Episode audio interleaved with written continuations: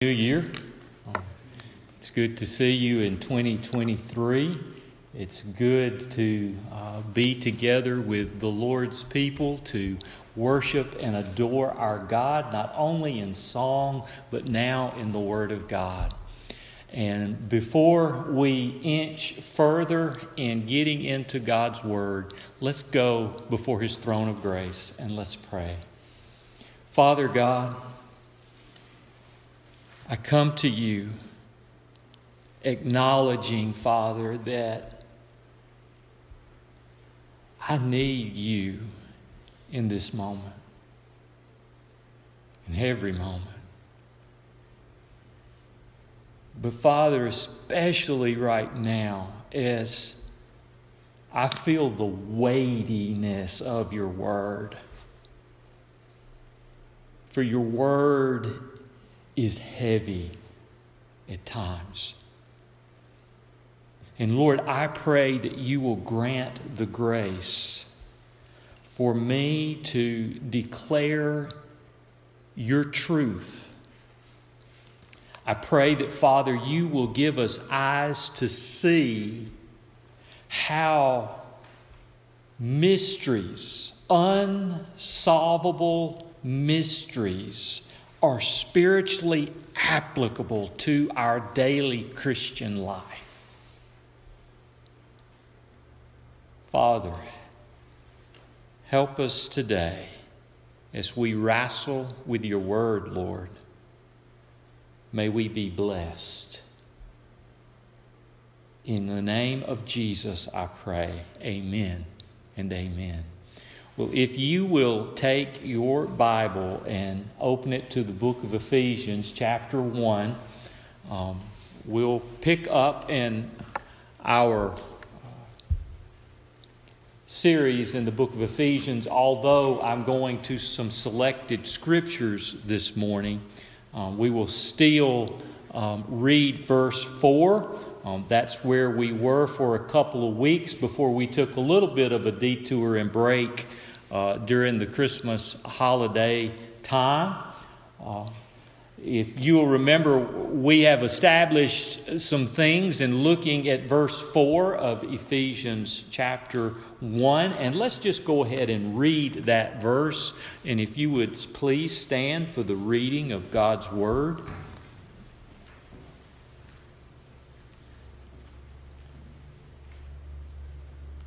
I'm going to go back up to verse 3 and probably read several verses here, but verse 4 is where we're stuck for a little while.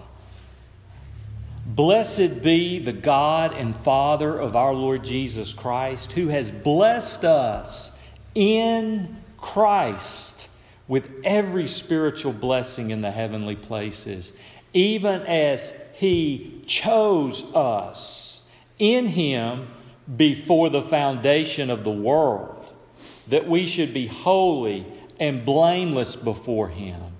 In love, He predestined us for adoption to Himself as sons through Jesus Christ, according to the purpose of His will, to the praise of His glorious grace, which He has blessed us in the Beloved. In him we have redemption through his blood, the forgiveness of trespasses, according to the riches of his grace, which he lavished upon us in all wisdom and insight, making known to us the mystery of his will, according to his purpose, for which he set forth in Christ as a plan for the fullness of time to unite all things in him things in heaven and things on earth. In him we have obtained an inheritance, having been predestined according to the purpose of him who works all things according to the counsel of his will, so that we who were the first hope in Christ might be to the praise of his glory. You may be seated.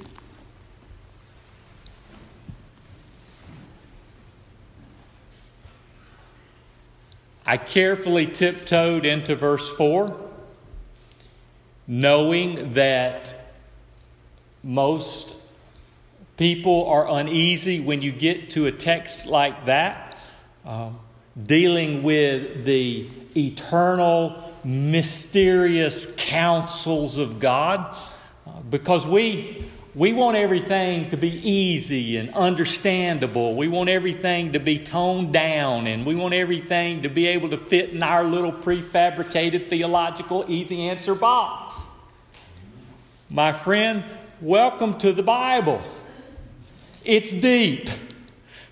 It's, it'll stretch you, okay? It'll stretch you. It'll pull you apart at times. We establish the fact that God makes a choice, God's choice, not yours. That bothers our pride.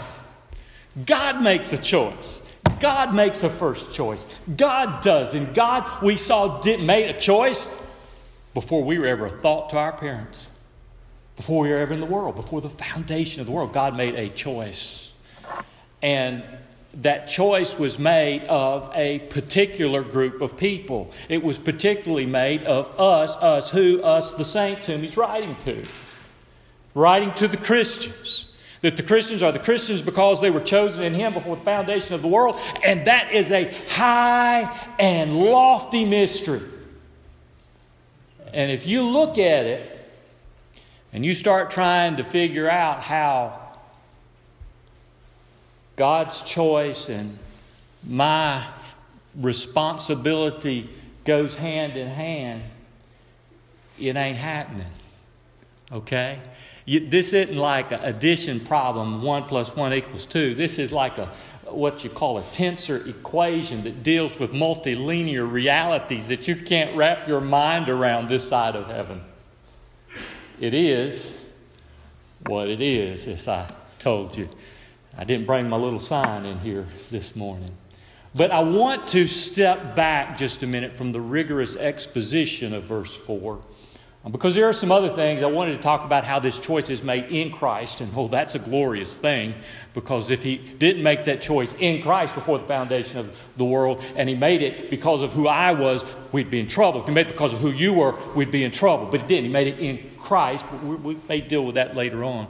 I wanted to talk about how the in mark goal of that is to be holy and blameless before Him because that phrase is in the end of that, but I'm not to do that today. What I want to do today is I want to look at some selected scriptures with the base of operations being this high and lofty verse that is dealing with the doctrine of election. And I want us to think about some spiritually practical application of this great, mysterious, hard to understand, incomprehensible reality called election. How, why, why, why, why even preach it? I mean, I've been pastor 20 years, and there have been more than one occasion when I've had people say, Well, you know, why even preach it if it's a mystery that cannot be solved, the side of heaven? And my response is always the same because it's in the Bible because it's in the Bible. And because it's in the Bible, I know that there is profound application to it somehow. You know how I know that? Because the Bible tells me so. But what, what does Paul write over in, in, in 2 Timothy chapter number 3? Um, he says this in verse 16. He says, All scripture. Guess what? That includes Ephesians 1 4. He says, All scripture is useful for doctrine and rebuking and correcting and training in righteousness, that the man of God may be complete and equipped for every good work. Well, I want us to see this morning some good uses of this biblical doctrine we theologically refer to as election. Thus, I would drop as a title over the teaching this morning the mystery of divine election spiritually applied. Um, before we get started, though, I would like to quote one of my favorite dead old preachers, uh, Charles Haddon Spurgeon.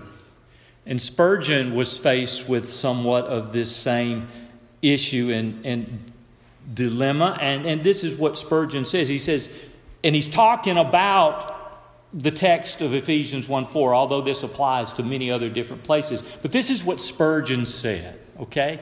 He said, if there were no other text in the sacred word except this one, I think we should all be bound to receive and acknowledge the truthfulness and the great and glorious doctrine of God's ancient choice of his family. But there seems to be an ongoing prejudice in the human mind against this doctrine, although most other doctrines will be received by professing Christians, some with caution, others with pleasure, yet this one seems to be the most frequently disregarded and dis- discarded in many of our pulpits, and this was true in the 1800s, and it's true today, by the way, he goes on, he says, in many of our pulpits, it would be considered a great sin and treason to preach a sermon on election because they could not make practical application of the discussion. I believe that they have clearly misjudged the truth of this subject. Whatever God has revealed, He has revealed for a purpose. There is nothing in Scripture that cannot, under the influence of God's Spirit, be turned into a practical lesson because all Scripture is God breathed and is useful for teaching um, some purpose of spiritual usefulness. It is true that it cannot be turned into a lesson on fr- the free will of man, but it can be turned into a practical sermon on the free grace of God. And sermons on the free grace of God are the best because they bring the two dro- doctrines of God's unchanging love to bear upon the hearts of saints and sinners alike. End quote, Charles Haddon Spurgeon. Now,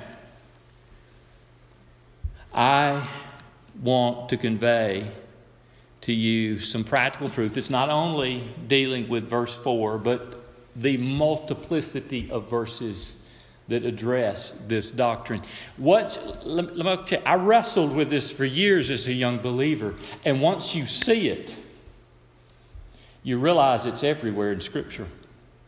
Don't you, brother? It's everywhere. It, it, it's, it's from Genesis to Revelation. You see it. You see it.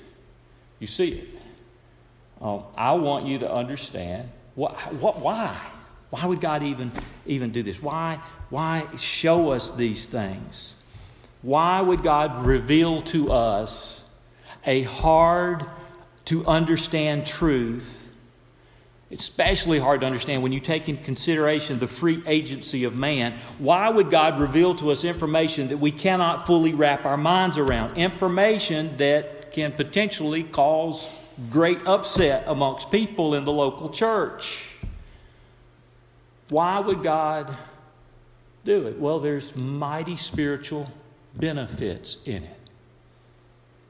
Number one, first benefit that I would give you is that the mystery of election ought to produce awe in the heart of the Christian. It ought to produce awe and adoration and admiration for how great and how mighty and how big our God is. His greatness. His greatness. You remember, the Lord spoke to Moses in Deuteronomy 29 29, and this is what the Lord said to Moses. He said, The secret things belong to the Lord our God, but the things that are revealed belong to us and our children forever. It is a revealed thing, the doctrine of election. It is a secret thing why God makes His choice and how the choice that God makes harmonizes with our responsibility of receiving the gospel. We are responsible for receiving the gospel. We are accountable for receiving the gospel. We must receive the gospel. That is not the issue here. The issue is how do you make this harmonize with the reality that no one receives the gospel of their own, that it is God's choice. How do you, how do you wrap your mind around. You can't. And until you get to the place where you realize you can't have an answer for everything in life this side of heaven, you're going to drive yourself crazy. You're going to come to conclusions that it's not what the Bible is saying. You're going to try to doctor it up and make it say things that it's not that's not really there. And I don't want to be like that. I want to say what it is and let it be what it is and that's what we have to do with this truth. Um, now, why do that? Why reveal to us a thing that is secret and unsolvable in our finite mind. Why do that? Why reveal in part and hide in part? Because we see in part. You know, that's what Paul said in 1 Corinthians 13. And this isn't just true with the doctrine of election. Uh, God does this with multiple items in Scripture. But why? Here's why it keeps God big. It shows the majesty of God. It highlights the sovereign majesty and glory of God. He is the ruler of the universe. He is the ruler of all things. There is not one thing that does not occur or happen apart from His sovereign determination or His sovereign permission. Nothing. He rules. That's how good, that's how big God is. God's not some little impotent deity that's waiting on us before he has permission to do anything. He rules. He rules. He rules. And so, this keeps God big. You see, you know what it's like when, think of it like this maybe when you were a kid, you had the family member, when you had family get togethers that could do amazing little card tricks. And, you know, he'd tell you, pick a card, any card, pick a card, pick it. And you would choose your card and you would take the deck and you would shuffle it and you'd mix it up. And every single time, unbeknownst to you, he had a secret, a way of identifying what that card was. But it amazed you. How in the world, you know, when you're five, six years old, how in the world amazes you? Well, the same thing in a similar fashion here. Um, just as the kid amazed at that family member's ability, just as that as we were amazed at that in a similar fashion the, the tension and discrepancy with trying to understand uh, between the revelation that's in scripture and the secret thing that is there it ought to be awe-inspiring we ought to be amazed at god of how they can be so Two things that seem absolutely paradoxical, absolutely contradictory, can be absolute truths in the realm of eternity.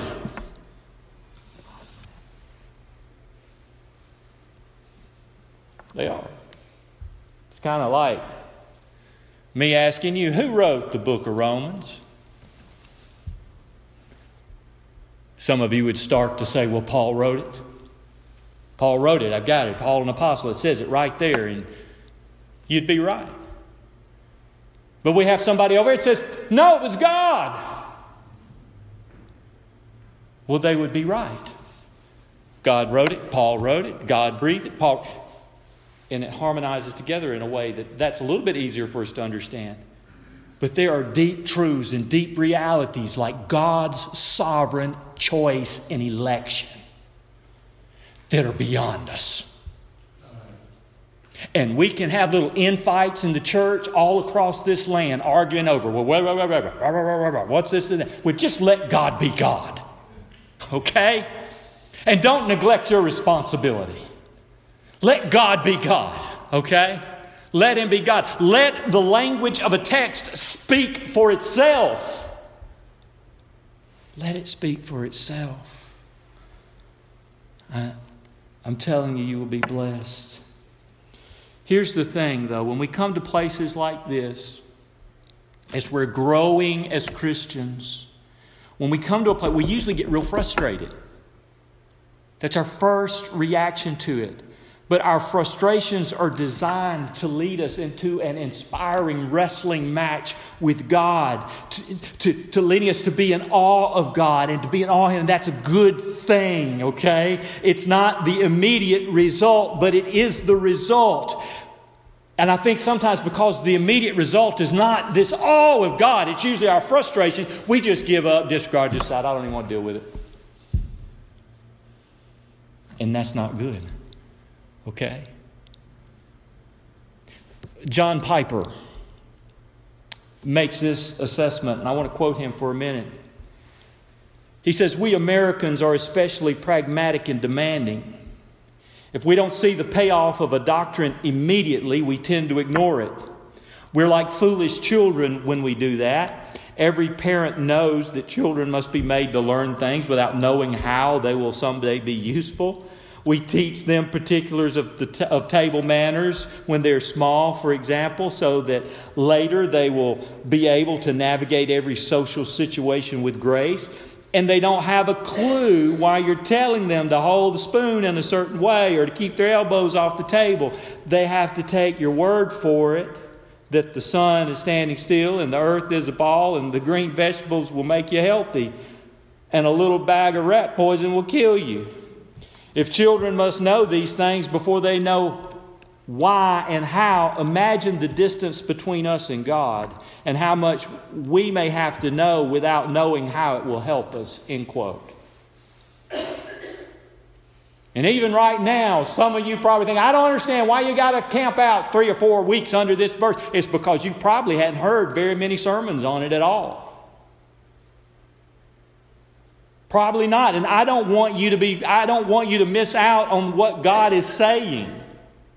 And I want you to be helped by it, aided by it. And so I, that's one of the reasons I'm stopping to show you some of the uses. One of them is that it will bring you to a place of being in awe of God even more. You think you're in awe of God now, but the bigger God becomes, the more majestic He is, the more in control that He is. Oh my goodness, the bedrock upon which you may rest your faith.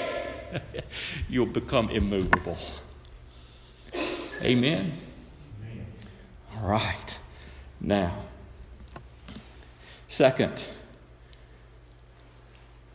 application of this is that the mystery of election is it's intended to produce assurance and security in the life of the believer.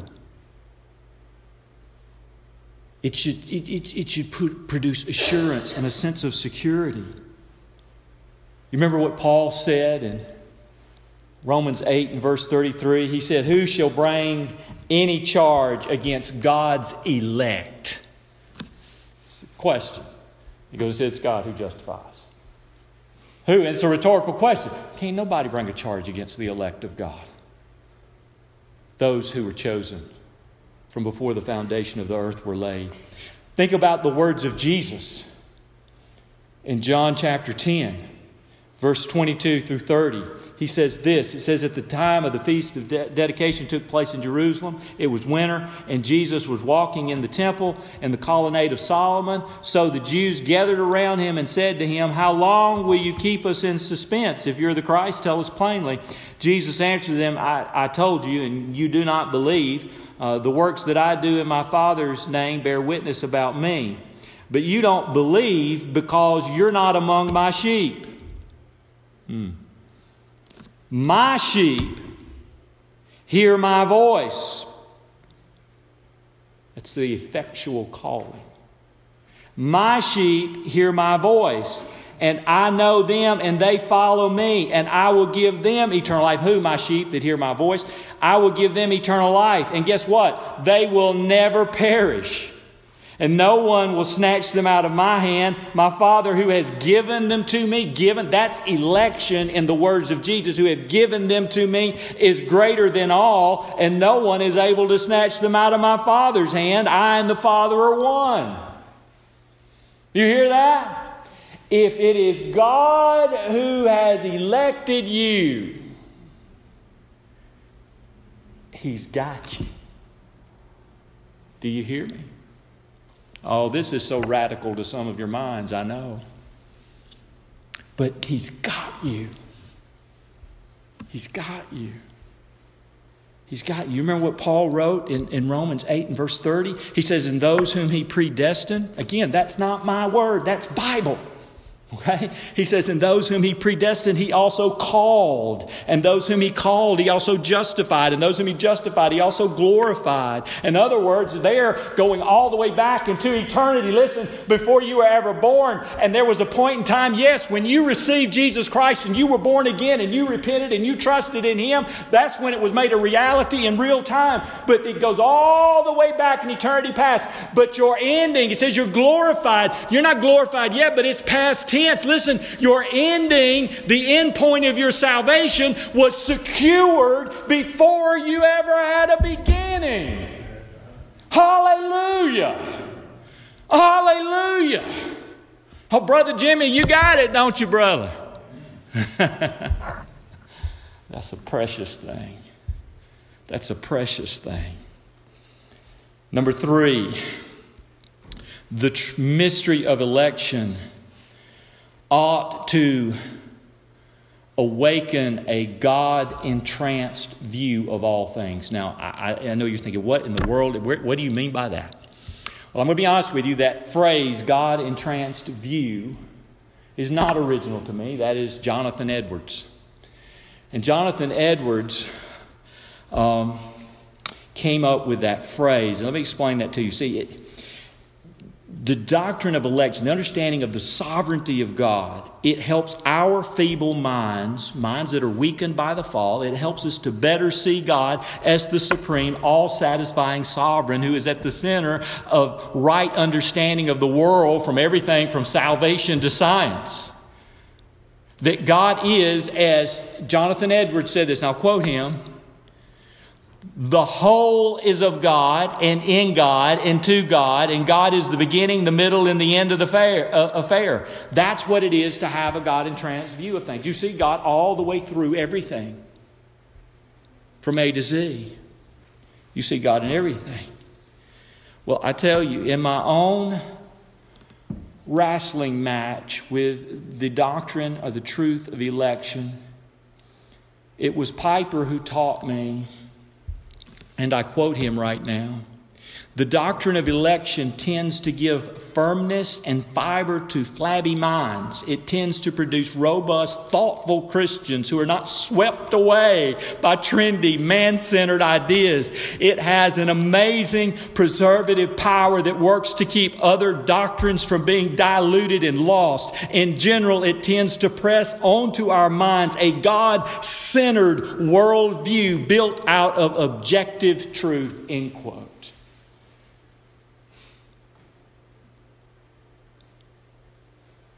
Wow. To me, that is a powerful thought. Number four, the mystery of election ought to promote humility in our lives. It's another spiritually applicable thing. It ought to produce humility in our lives because you know that God is God and man is not to you it's it, in 2 corinthians chapter 5 it talks about if any man is in christ he is a new creature. Behold the old is gone and all is passed away. And it is in the next thing at the beginning of verse 18 it says and it is because of him. This is all because of him god that it even happens. God he gets the glory. For by grace you're saved. This is not of yourselves, writes Paul. It is the gift of God, lest any man what? Boast. So it's there, it's to produce humility. You realize, I didn't do it, God does it. I am just dependent by His grace on His mercy. I am dependent upon Him for every single thing. He's God. I'm not. And it produces humility. And humility is an indispensable quality in our life of growing in sanctification because the opposite of humility is to be full of pride. And we know that God is opposed to the proud, but gives grace to the humble. Wow. Now, number five, the mystery of election ought to, ought to give confidence in evangelism. The mystery of election ought to give confidence in evangelism. You see, a lot of people, when they start trying to they start trying to come up with trying to get an answer for what's unanswerable. They sit back and think, well, if you really believe that, why are you going to share Christ with anybody? If you really think that it's, it's God's choice, why are you going to evangelize? If it's God's choice, why does that have to undermine evangelism? If anything, it ought to give confidence in your evangelism. It ought to give confidence in it. Um, you see, rather, we should feel the weight of going and telling people about our glorious God and telling them about this glorious gospel. But we should have confidence in knowing that the results of our sharing is not dependent upon us. Do you hear me? You don't have to be a theologian to share the gospel. You don't have to have an answer and all the techniques to share the gospel. And you ought to want to go out and share this great Christ that shed his blood and bore your sins on the cross and tell others. And listen you're not it's not dependent upon your skill and your apologetical ability as to whether you're going to be able to convince them of the gospel. Only god it's the, listen god you just share christ and you have the confidence of knowing that it's god who saves and he will not save apart from the sharing of the gospel do you hear me? Let me say that again, lest you misunderstand me. God will not save a soul apart from the sharing of the gospel of Jesus Christ. At the end of chapter 1, he start in chapter 1 of Ephesians, he starts out talking about that mystery of election, but he ends up at the end of chapter 1 talking about and you were included in him having heard the gospel of truth, having heard it and believed in him, you were sealed in him with the precious Holy Spirit. God, the gospel is indispensable. For it is the power of God unto salvation. So don't misunderstand me. But what I want you to feel is the tension. I don't see how I connect the dots. I don't see how. Quit trying to connect the dots. I'm trying to help you see how you deal with truths like this when you come them, to them in Scripture. They, are, they appear to be contradictions, but they are not. They're antinomy. They're antinomical. They are not they are realities that connect outside of the parameters of our understanding. Just let it be what it is. It is what it is. Now, fifth application, and it, it or six actually. I've given you what I've given you five. Yeah.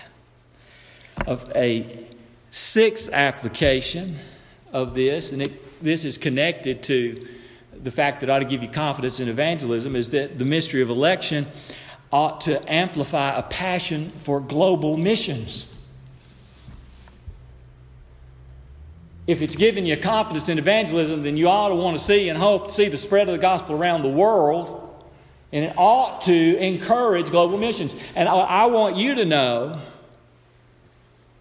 is that a lot of the major global, worldwide missionary efforts were started by men that had a high view of the sovereignty of God, that had a high view of the doctrine of election.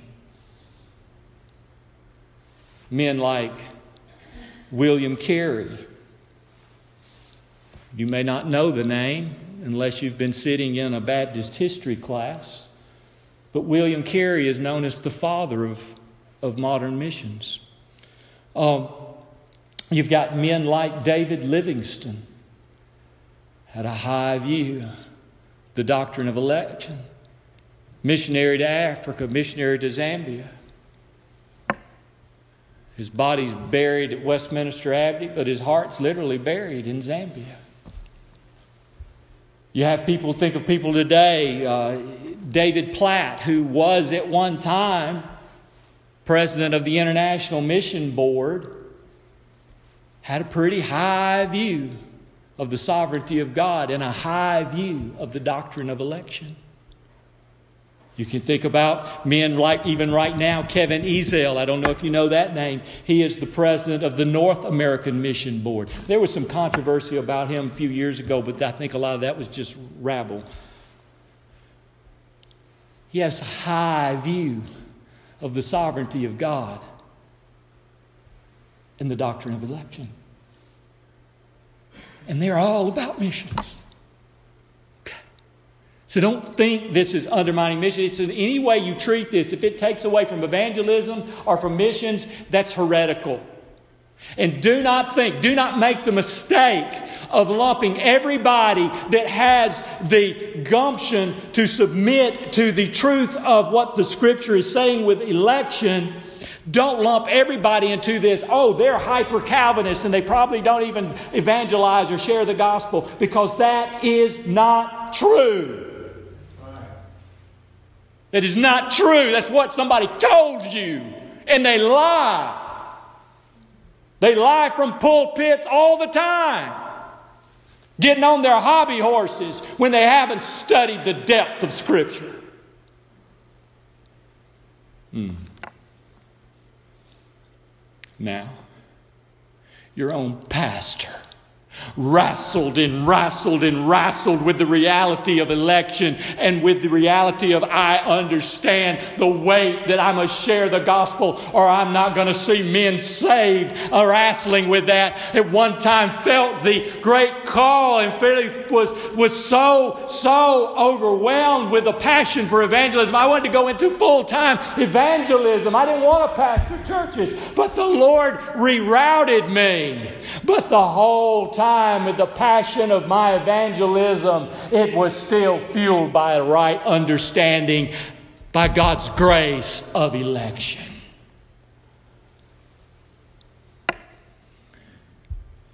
Wow. Seventh and final. I got a seven pointer this morning, and that's no pun intended. That's a theological joke.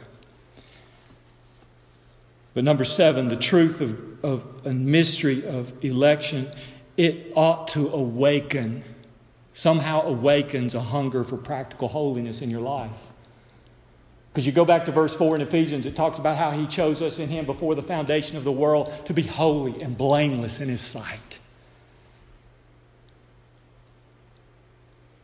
And that point's not up there, by the way, if you're looking for it.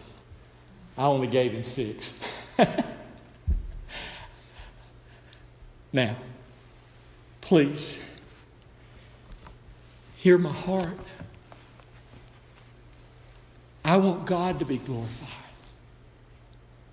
not me. You should want God to be glorified, not you. Salvation is the work of God, and God has called us, His church, to be a part of spreading the gospel, and that is what we are to do. Anytime we don't do that, we are sinning. You hear me? We are sinning when we don't share the gospel. And we are sinning if we throw back our weight on the doctrine of election and say, well, what will be, will be. Well, I got news for you. You got the devil in your head because that is not what this is about. You hear me?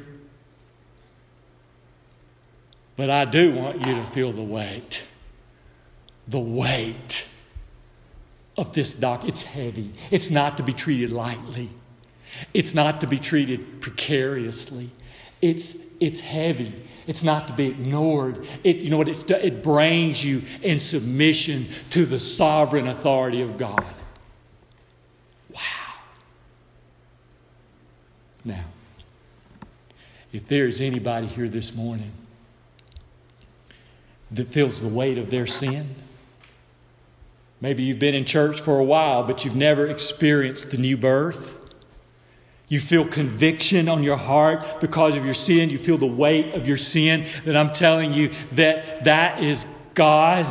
And I'm going to tell you to call on Christ and I'm going to tell you to look to Jesus Christ because Jesus is the only one who saves and He's mighty to save. And you come just as you are and you let Him be your confidence because God saves. It's not, you're not working it up. It's not, listen, it's not how you do it. Do you know I spent years as a young believer trying to understand, wrestling with my own assurance of salvation, trying to figure out whether I prayed the little prayer on the back of a track right or not. I wasn't saved by that prayer on the back of a track. I was saved by the person of Jesus Christ who's mighty to save. And I want you to know He'll save you right now. He'll save you right now. And He'll cover the darkest of darkness in your life. And you will walk in the light of life and never walk in darkness again. Wow. I'm going to ask every head to be bowed and every eye to be closed.